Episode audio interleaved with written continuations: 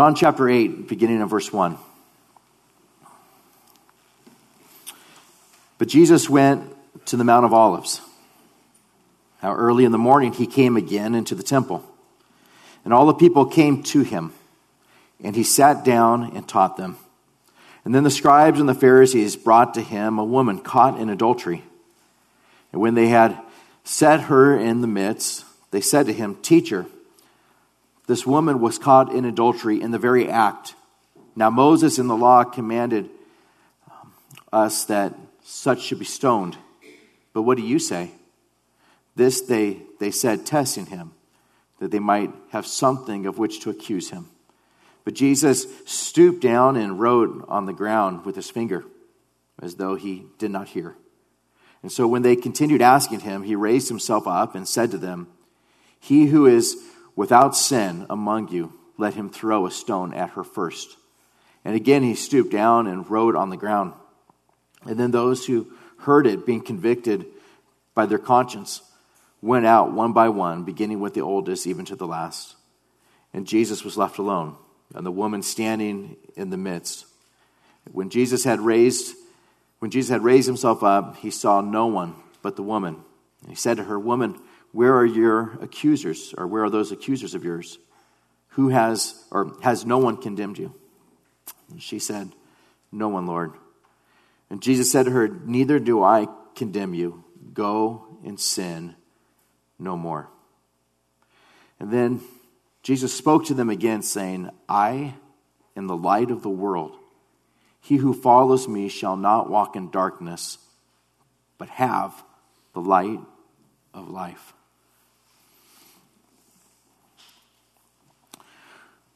As we look at the beginning of John chapter 8, to put it in the setting of, of, of what's taking place here, you have this celebration known as the Feast of Tabernacles that has been taking place. Um, God's people have been celebrating throughout this week, and um, during the, the feast, they, they celebrate the, the rock that provided the water in the wilderness, and they celebrate the, the pillar of fire that provided light and guidance um, during the time of the Exodus and, and in those years in the wilderness. And we look and, and see here what's taking place. They would have had these pillars of light that would have been there in the temple area, and, and historically it tells us that from these, these pillars of light that are there as a celebration to remember what God had done.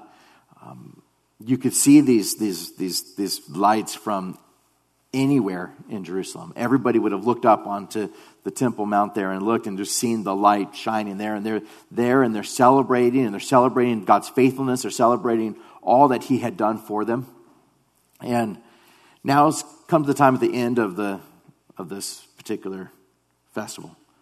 The lights would have been the would have been blown out and Jesus is there speaking. More than likely, it's still there. You can still see where it was. It's just the day after. You can still see where it is that these lights were burning. But Jesus makes an incredible statement here at the end of our passage saying, I am the light of the world. I'm the light. So all of them would have already been looking at these lights, celebrating joyful time as a nation. But Jesus is there saying, I'm the light of the world. He who follows me shall not walk in darkness, but have the light of life. Imagine what was taking place for the people of Israel as they left um, and are going and, and, and escaping from the Egyptians, and now in a place where they're being taken into the desert, into the wilderness. A place that, that wouldn't have been familiar to any of them. And you can imagine what takes place in, in, in a desert. Um, on our way home from the youth retreat up in Mammoth, um, Jonathan wasn't feeling great, so we said, like, let's let's think of what else we can do since he probably won't go to school tomorrow anyhow. Let's let's just play hooky and do it well. So where else should we go as long as he's not going to school tomorrow? And Tasha said, What's, What's around here? What's between here and home? And I said, Death Valley. That's between here and home. And we looked up the temperatures, and it was still like in the high 80s or low 90s. And, and we thought of everything that could possibly go wrong, um, being even in Death Valley at those temperatures. Um, not the normal, like 300 degrees that it is down there. So we, we ventured on to Santa Barbara instead, where it was safe. But look, thinking about it, you've been in the desert, you, you know what it's like. It, it is just incredibly hot during the day, and it can just be freezing at night.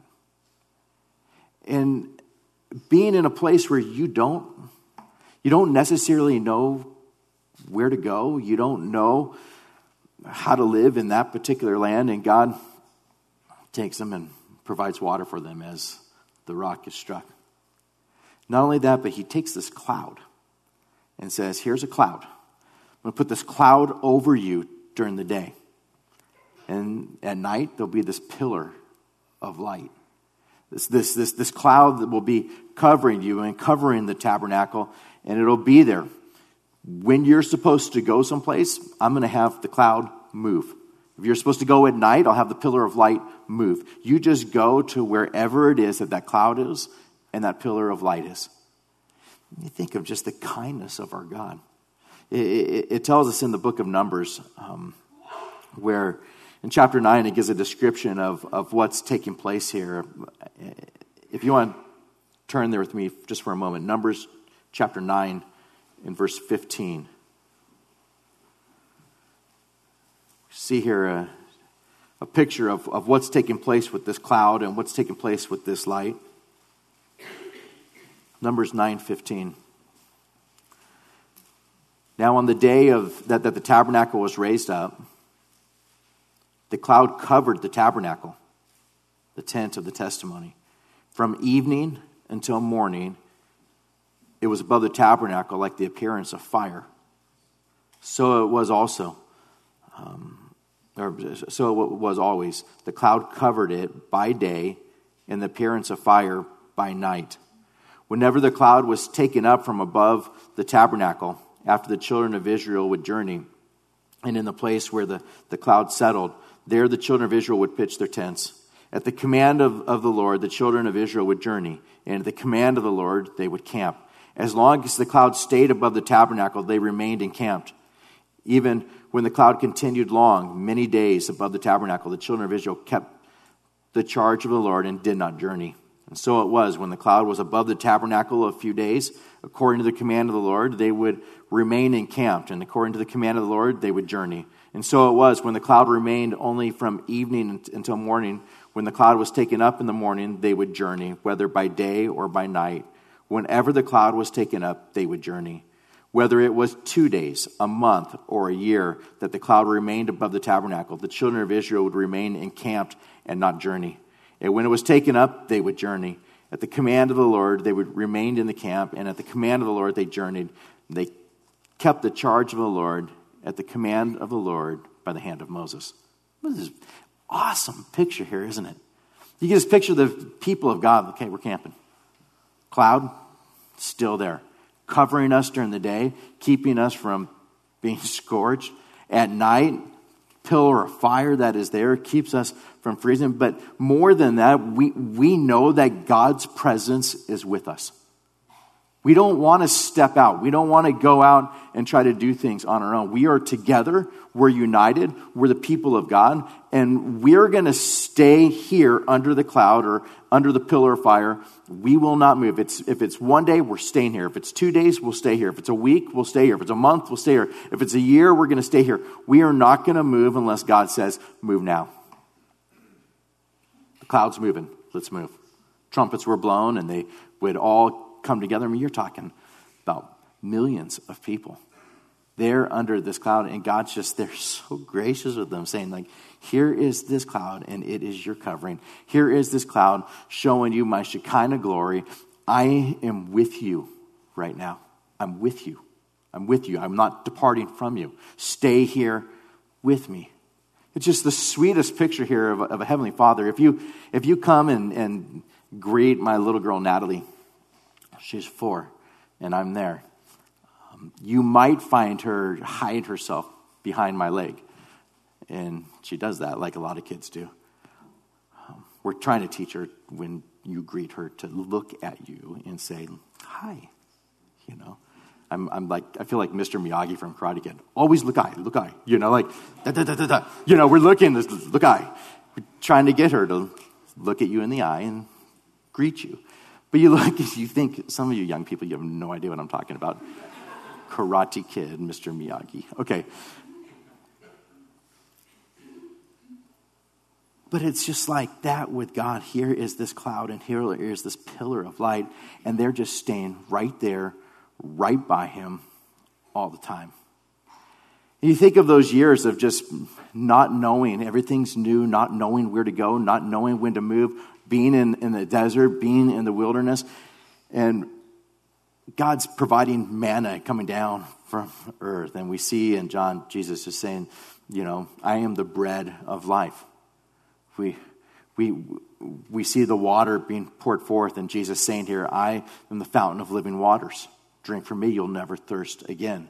And now we come to, to this particular section where Jesus is saying the next I am phrase, clearly revealing his deity and saying, I am the light of the world. All of these people are celebrating this particular feast and they're thinking of the kindness of God as far as like this light. We just know when it moves, we move. We go with Him. He's in our presence. He's here. He is our strength. He is our provider. And as much complaining and sin that took place amongst the people there tells us here in the book of Numbers when that cloud moved, they moved. When that light moved, the fire moved, they moved. They went with Him. And so we find ourselves here with just an incredible passage before us of our Lord there saying, I am the light of the world. I'm the light.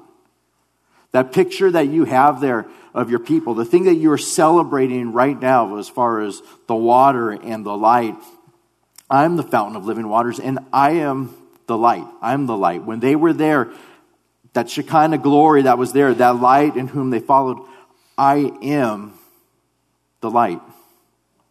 It's me.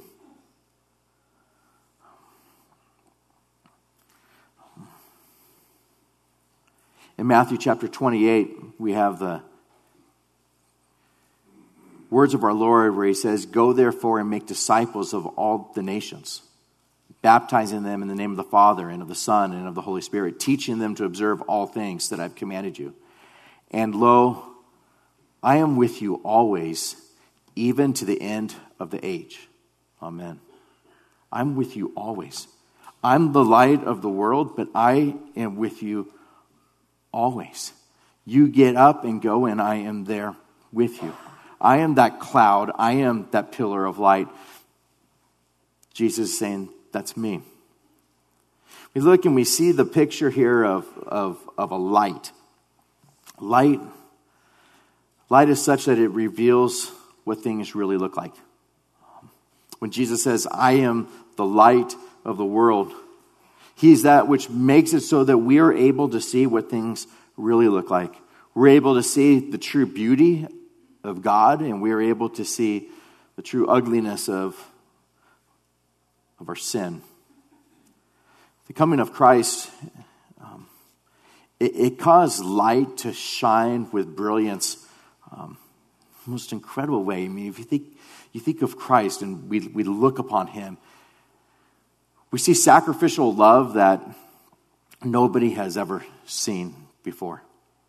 The great love of, of which a God gives us his only begotten Son, that Christ comes and he lays down his life for us.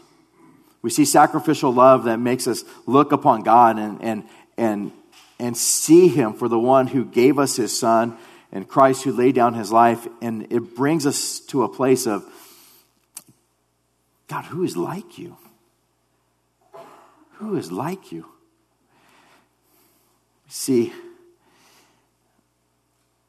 overflowing grace and mercy.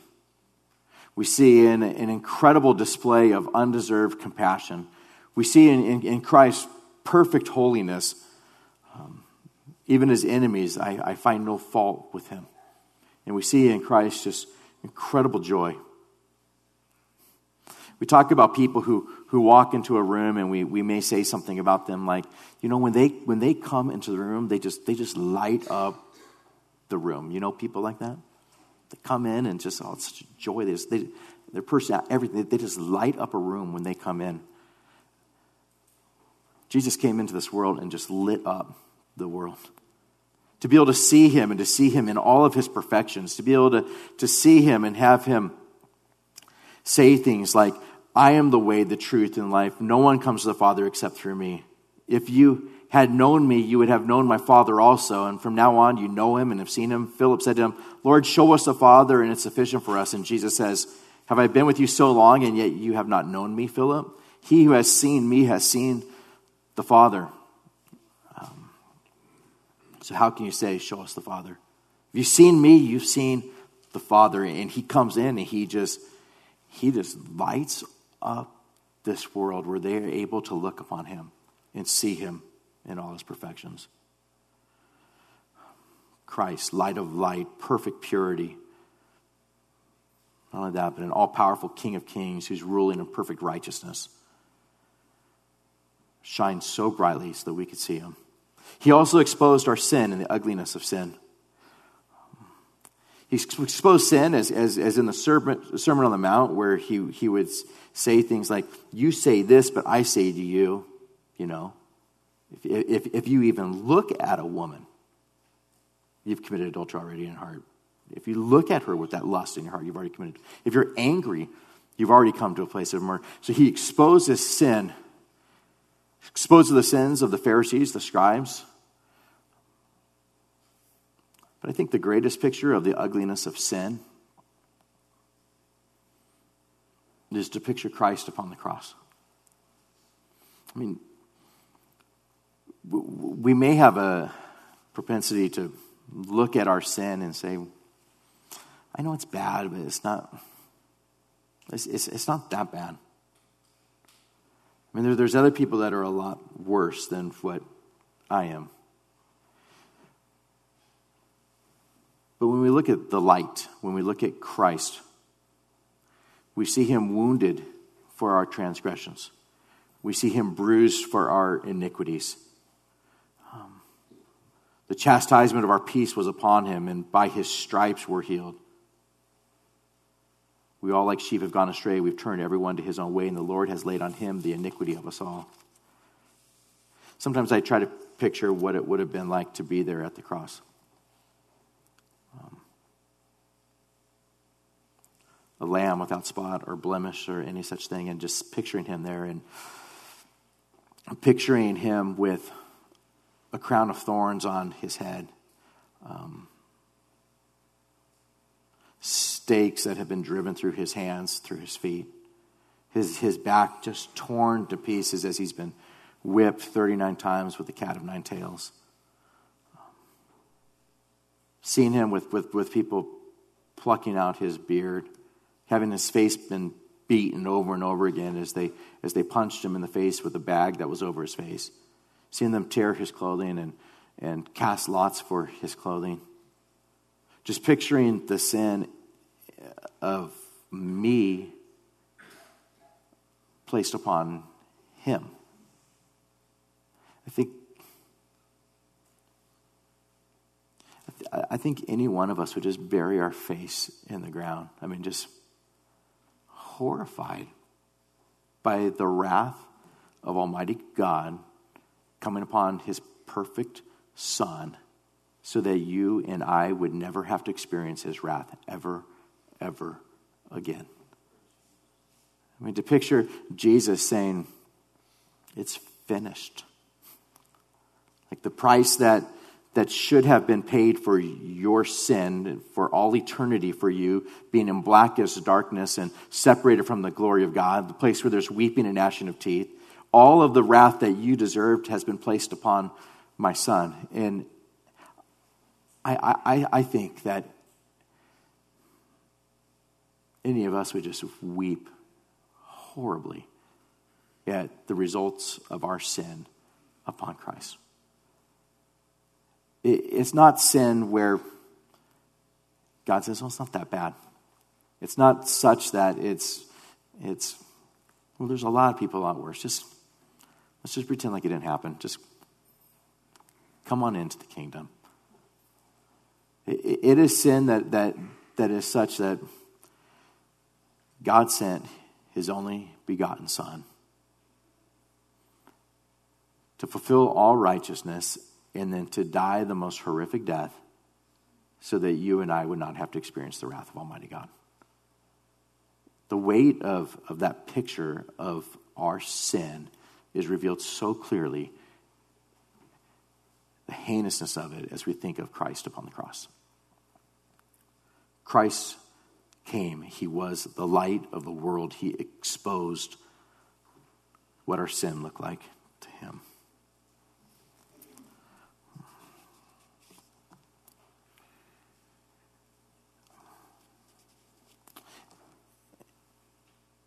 And saying that he who follows me shall not walk in darkness. Um,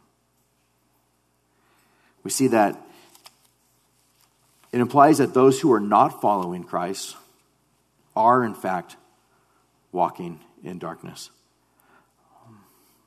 The unbeliever may think that he sees clearly. The unbeliever may think that he has a path and he has a plan and that he's making great strides in his life but God tells us that he's still in darkness. God tells us that he's still blind. Think about this for a moment. If Christ made everything, including you and I, and he made all things for his glory, the man who lives for himself, for the temporary things that this world offers, with no care for the eternal kingdom of God or whether or not he's pleasing to God, he's walking in darkness. You could have the unbeliever that looks and says, Well, I'm a good dad, or I'm a good husband, or I got my things together, I'm a good businessman, I'm honest, I do all these things, I help the poor, here's all the things that I'm doing. But they're doing it not for the glory of God, not because they love Christ, not because they want to honor Him, not because they want to serve Him, not because He's forgiven them of all of their sins. They're just doing it because they want to be seen as good people and they want to feel good about themselves. And God just says, They have a plan. This is what they're doing. But they're walking in darkness.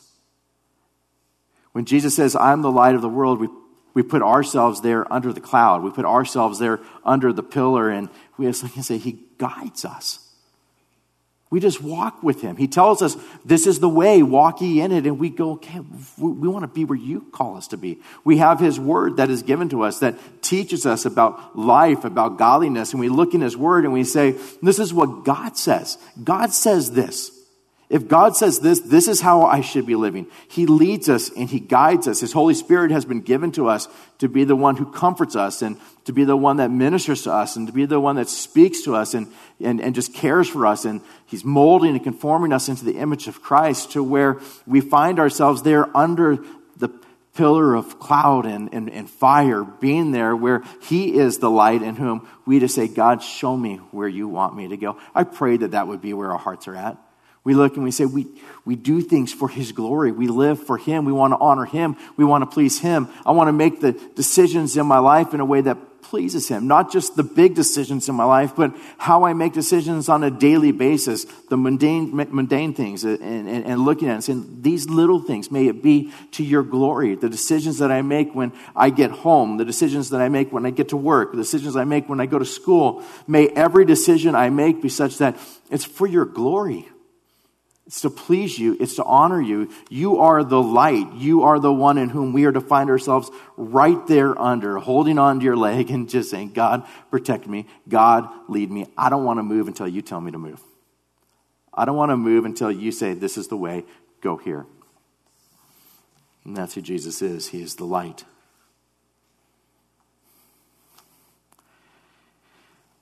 So, our passage here it closes with Jesus saying to them, I am the light of the world. He who follows me shall not walk in darkness, but have the light of life. You follow me, you won't be walking in darkness. Rather, you will have the light of life following him. Now, going back to the beginning of this section, we come to, to verse 1. And it tells us here Jesus went to the Mount of Olives. Early in the morning, he came again into the temple. All the people came to him. He sat down and taught them. And the scribes and the Pharisees brought to him a woman caught in adultery. And when they had set her in the midst, they said to him, Teacher, this woman was caught in adultery in the very act. Now, Moses in the law commanded us that such should be stoned. But what do you say? And they said this, testing him, that they might have something of which to accuse him.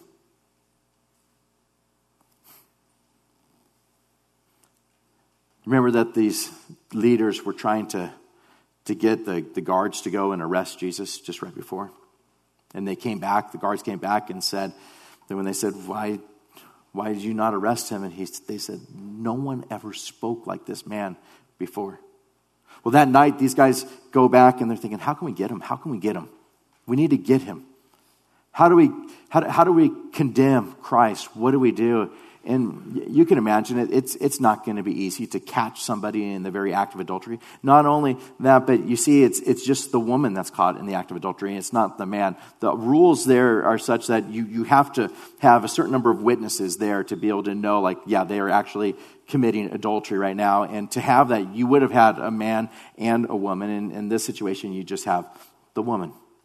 So, in their minds, they're doing things that aren't legal and how they're handling the whole circumstance. And what they're trying to do ultimately is to bring accusations against Christ. And so Jesus is there. This woman comes, and it's been said that in, in the commands, um, the circumstance in which a woman caught in adultery is to be stoned is one that is betrothed, engaged. So, um,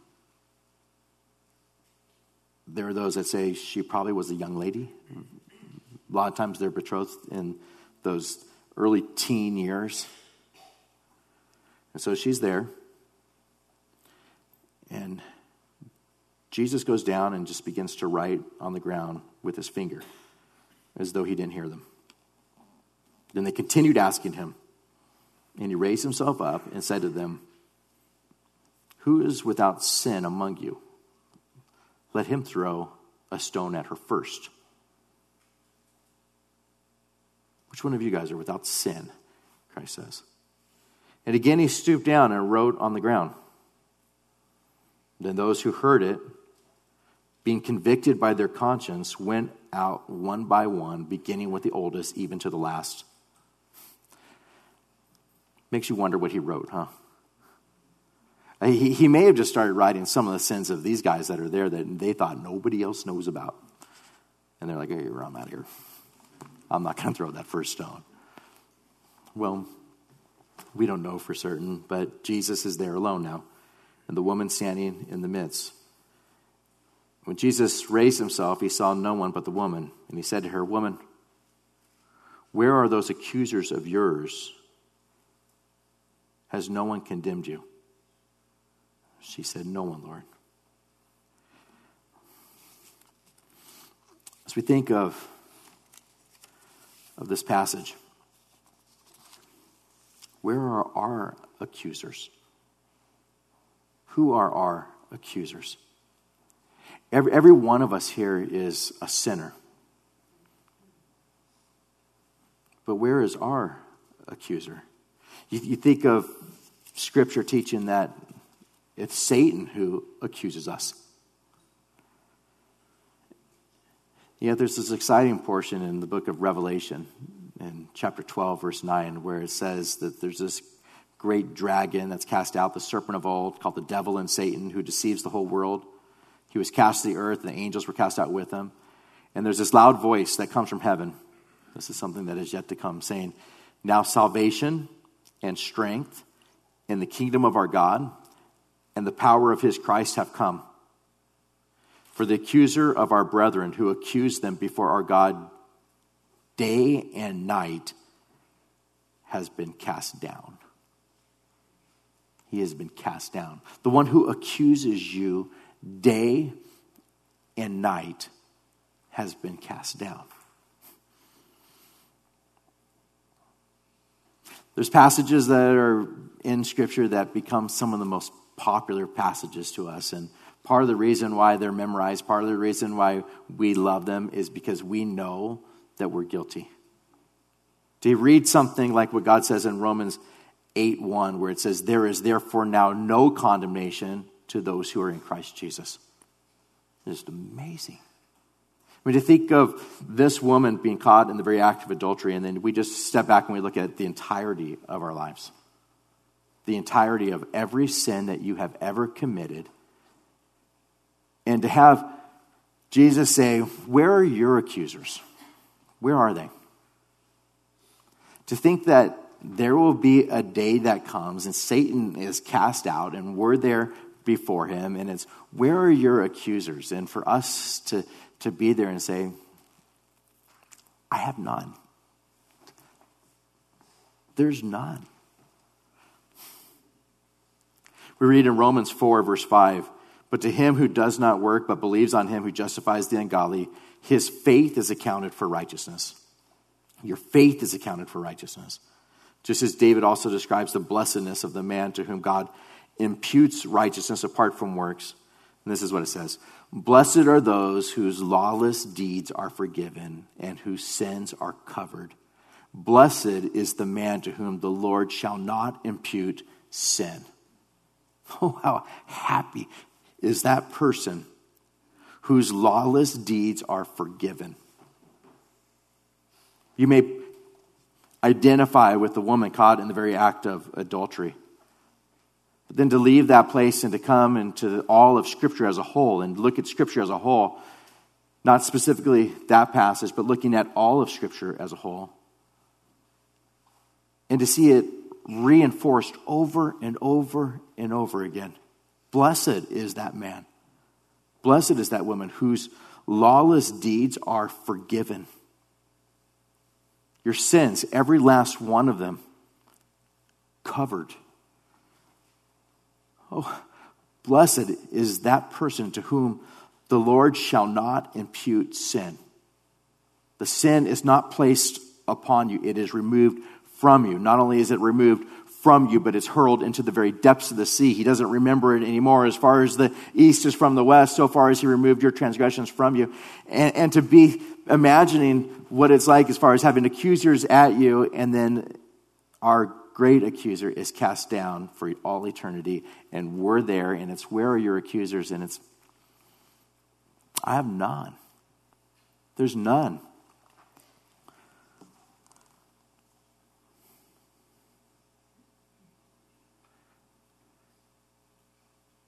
You think of these accusers that are coming at this woman, do they have any authority to accuse her at all? No, they're all guilty too. The one that accuses us day and night, Satan, can he accuse us because he's without sin? Absolutely not. You, you look in the book of Zechariah in chapter 3, right there at the beginning, where there's Joshua, the high priest, standing before the angel of the Lord. And then Satan is there standing at his right hand to oppose him. Satan is there to oppose Joshua, the high priest. And here he is, Satan's accusing. And what happens here is the Lord looks at Satan and says, The Lord, it says this, the Lord rebuke you, Satan. The Lord has chosen Jerusalem, who has chosen Jerusalem, rebuke you. Is this not a brand plucked from the fire? It tells us that Joshua is clothed with just filthy garments, filthy clothes. And he's standing there before the angel and he's just covered with filthy clothes. And God says, Take away the filthy garments from him. And then God says, See, I've removed your iniquity from you, and I'll clothe you with rich robes says, he says, and I said, let them put a clean turban on his head. So they put a clean turban on his head and they put the clothes on him. And the angel of the Lord stood by. A picture there, huh? Here's the accuser. This is what he's done. God just says, no, this, take, take those dirty clothes off. Take them all off. Put clean clothes on him. Put a clean turban on his head. Let's make him clean. He's clean. And that's what God's done for us, hasn't He? Clothed us with robes of righteousness. And so, Jesus responds by saying, Neither do I condemn you. Go and sin no more. We think of the sin in which has been committed. Jesus says, I don't condemn you. She refers to him as Lord, which would insinuate that she saw him to be not only Master, but Lord God Himself. Salvation's come to her, but Jesus says, Go and sin no more. The response isn't just continue living in sin, continue living in fornication, continue living in adultery, continue living in homosexuality, continue living in whatever sexual sin that you have. He doesn't say just continue and it's okay and we'll pretend like it doesn't happen because there's no condemnation. He says, Neither do I condemn you. Now go and sin no more. Repent, make a change, go in a different direction, obey me. And then he says to all the people, I'm the light of the world. He who follows me shall not walk in darkness, but have the light of life. I am God, he's saying. I am the one that was there in the wilderness. I am the light of the world. I am the one that you followed and you didn't move till I moved. That was me. The ones who follow me, they do not walk in darkness anymore. They don't walk in fear. They're not there wondering when to go or when not to go. I am there with you even to the end of this age. You have the light of life. Let's close in prayer.